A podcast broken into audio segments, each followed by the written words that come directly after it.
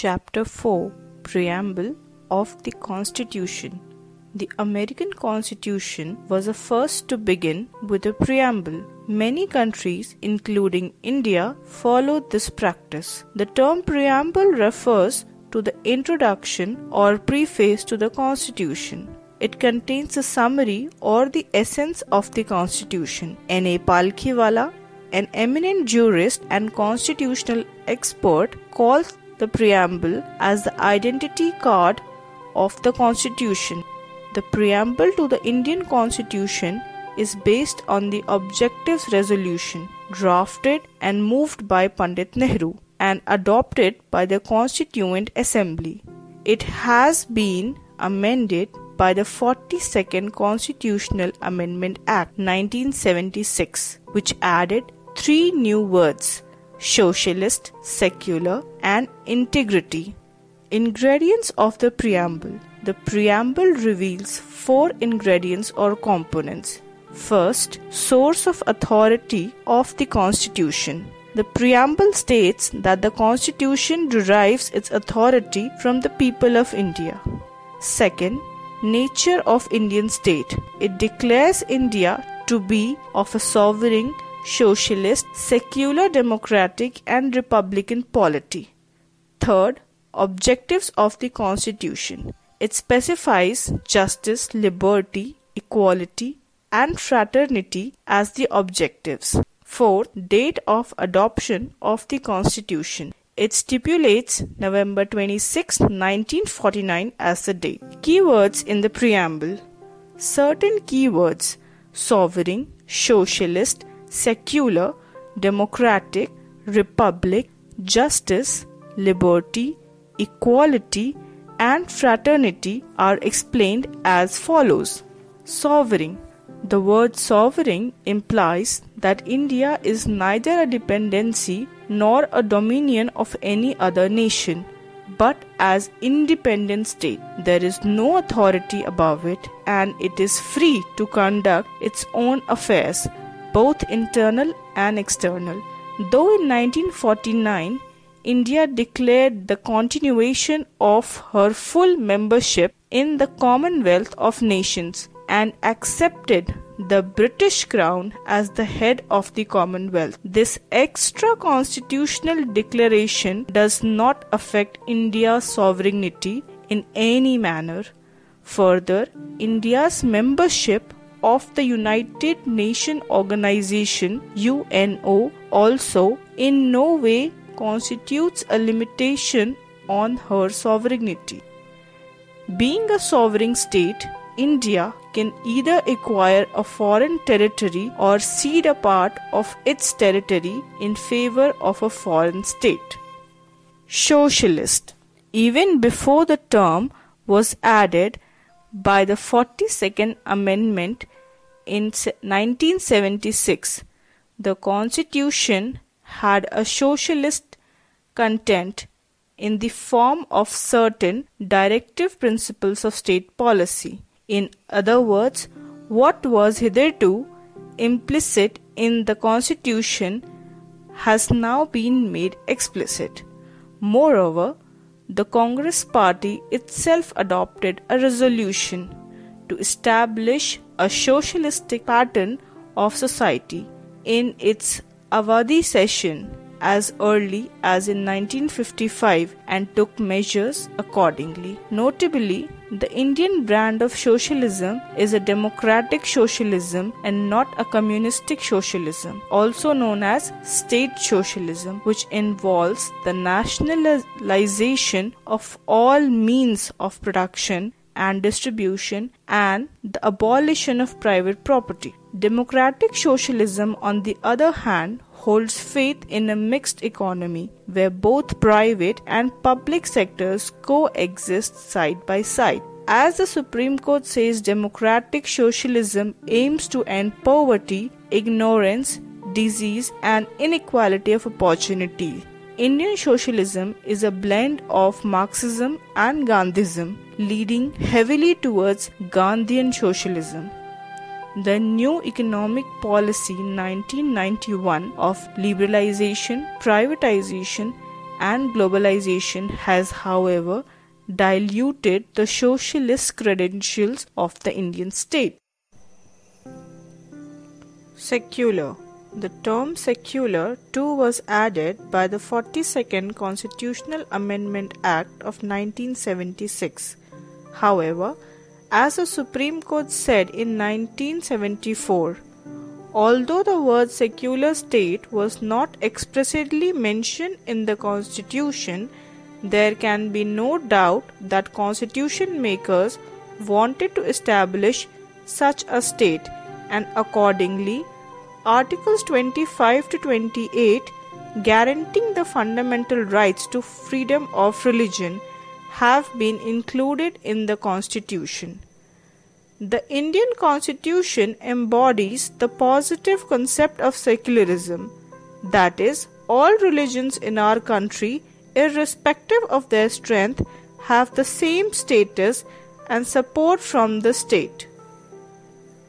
Democratic A democratic polity, as stipulated in the preamble, is based on the doctrine of popular sovereignty, that is, possession of supreme power by the people. Democracy is of two types direct and indirect. In direct democracy, the people exercise their supreme power directly, as is the case in Switzerland. There are four devices of direct democracy, namely referendum, initiative, recall, and plebiscite. In indirect democracy, on the other hand, the representatives elected by the people exercise their supreme power and thus carry on the government and make the laws. This type of democracy, also known as representative democracy, is of two kinds parliamentary and presidential. The Indian Constitution provides for representative parliamentary democracy, under which the executive is responsible to the legislature for all its policies and actions. Universal adult franchise, periodic elections, rule of law, independence of judiciary, and absence of discrimination on certain grounds are the manifestations of democratic character of the Indian polity. The term democratic is used in the preamble in the broader sense embracing not only political democracy but also social and economic democracy. This dimension was stressed by Dr. Ambedkar in his concluding speech in the Constituent Assembly on November 25, 1949, in the following way. Political democracy cannot last until there lies at the base of its social democracy. What does social democracy mean? It means a way of life which recognizes liberty, equality, and fraternity. The principle of liberty, equality, and fraternity are not to be treated as separate items in a treaty they form a union of trinity in a sense that to divorce one from the other is to defeat the very purpose of democracy. Liberty cannot be divorced from equality, equality cannot be divorced from liberty. Nor can liberty and equality be divorced from fraternity. Without equality, liberty would produce the supremacy of a few over many. Equality without liberty would kill individual initiative.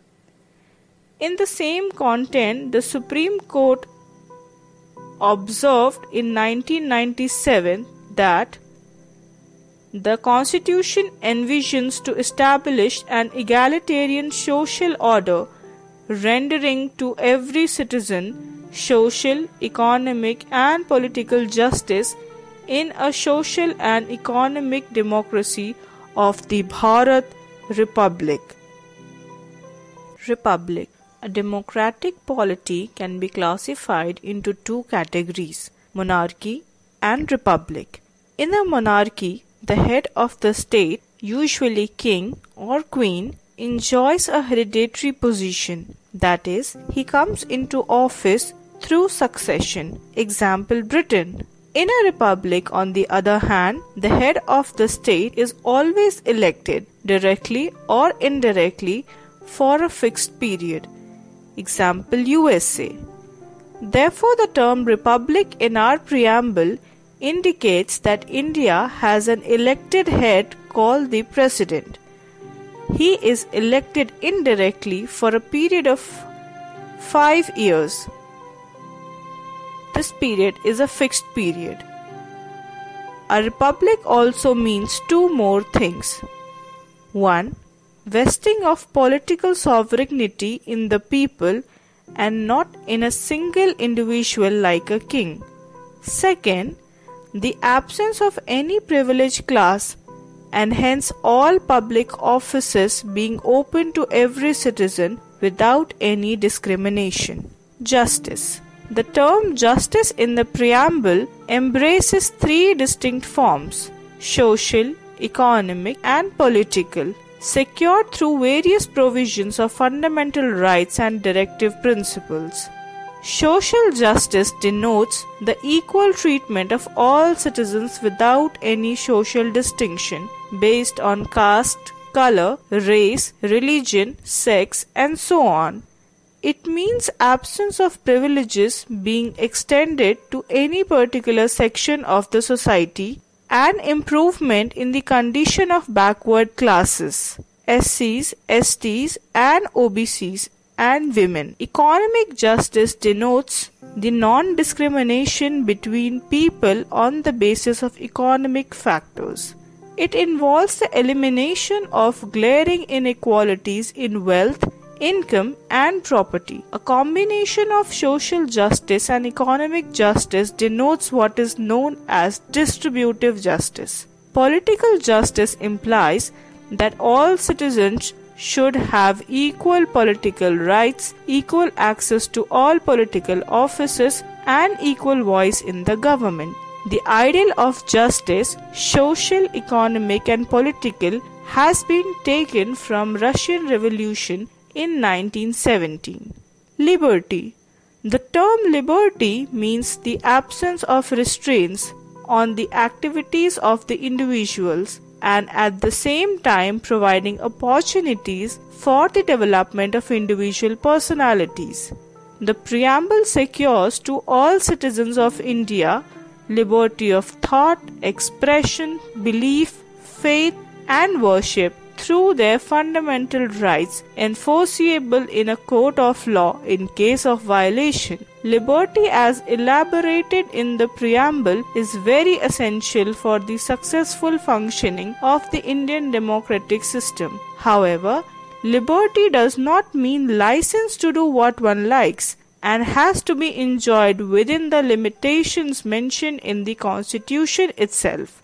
In brief, the liberty conceived by the preamble of fundamental rights is not absolute but qualified. The ideals of liberty, equality, and fraternity in our preamble have been taken from French Revolution 1789 to 1799. Fraternity Fraternity means a sense of brotherhood. The Constitution promotes this feeling of fraternity by a system of single citizenship. Also, the fundamental duties, Article 51A, say that it shall be the duty of every citizen of India to promote harmony and the spirit of common brotherhood amongst all the people of India, transcending religious, linguistic, regional, or sectional diversities. The preamble declares that fraternity has to assure two things the dignity of the individual and the unity and integrity of the nation. The word integrity has been added to the preamble by the 42nd Constitutional Amendment 1976. According to K.M. Munshi, a member of the drafting committee of the Constituent Assembly, the phrase dignity of the individual signifies that the Constitution not only ensures material betterment and maintain a democratic setup, but that it also recognizes that the personality of every individual is sacred. This is highlighted through some of the provision of fundamental rights and directive principles of state policy, which ensures the dignity of individuals. Further, the Fundamental Duties Article 51A also protect the dignity of women by stating that it shall be the duty of every citizen of India to renounce practices derogatory to the dignity of women and also makes it the duty of every citizen of India to uphold and protect the sovereignty, unity, and integrity of India. The phrase unity and integrity of the nation embraces both the psychological and territorial dimensions of the Indian integration. Article 1 of the Constitution describes India as a union of states to make it clear that the state have no right to secede from the Union, implying the indestructible nature of the Indian Union. It aims at overcoming hindrances to national integration like communalism, regionalism, casteism, linguism, secessionism, and so on. Significance of the Preamble the preamble embodies the basic philosophy and fundamental values, political, moral, and religious, on which the Constitution is based. It contains the grand and noble vision of the Constituent Assembly and reflects the dreams and aspirations of the founding fathers of the Constitution. In other words of Sir Alladi Krishnaswamy Iyer, a member of a Constituent Assembly who played a significant role in making the Constitution. The preamble to our Constitution expresses what we had thought or dreamt so long. According to K. M. Munshi, a member of a drafting committee of the Constituent Assembly, the preamble is the horoscope of our sovereign democratic republic. Pandit Thakur Das Bhargav, another member of the Constituent Assembly, summed up the importance of the preamble in the following words The preamble is the most precious part of the Constitution. It is the soul of the Constitution. It is the key to the Constitution. It is a jewel set in the Constitution. It is a proper yardstick with which one can measure the worth of this Constitution. Sir Ernest Barker, a distinguished English political scientist paid a glowing tribute to the political wisdom of the authors of the preamble. He described the preamble as the keynote to the Constitution. He was so moved by the text of the preamble that he quoted it at the opening of his popular book, Principles of Social and Political Theory, 1951. M. Hidayatullah, a former Chief Justice of India, observed preamble resembles the Declaration of Independence of the United States of America, but is more than a declaration. It is the soul of our Constitution, which lays down the pattern of our political society. It contains the solemn resolve which nothing but a revolution can alter. Preamble as part of the Constitution. One of the controversies about the preamble is as to whether it is a part of the Constitution or not. In the Berubari Union case 1960, the Supreme Court said that the preamble shows the general purposes behind the several provisions in the Constitution and is thus a key to the mind of the makers of the Constitution. Further, where the terms used in any article are ambiguous or capable of more than one meaning, some assistance at interpretation may be taken from the objectives enshrined in the preamble. Despite this recognition of the significance of the preamble, the Supreme Court specifically opined that preamble is not a part of the constitution. In the Kesavananda Bharati case 1973, the Supreme Court rejected the earlier opinion and held that preamble is a part of the constitution. It observed that the preamble is of extreme importance and the Constitution should be read and interpreted in the light of the grand and noble vision expressed in the preamble. In the LIC of India case 1995 also, the Supreme Court again held that the preamble is an integral part of the Constitution.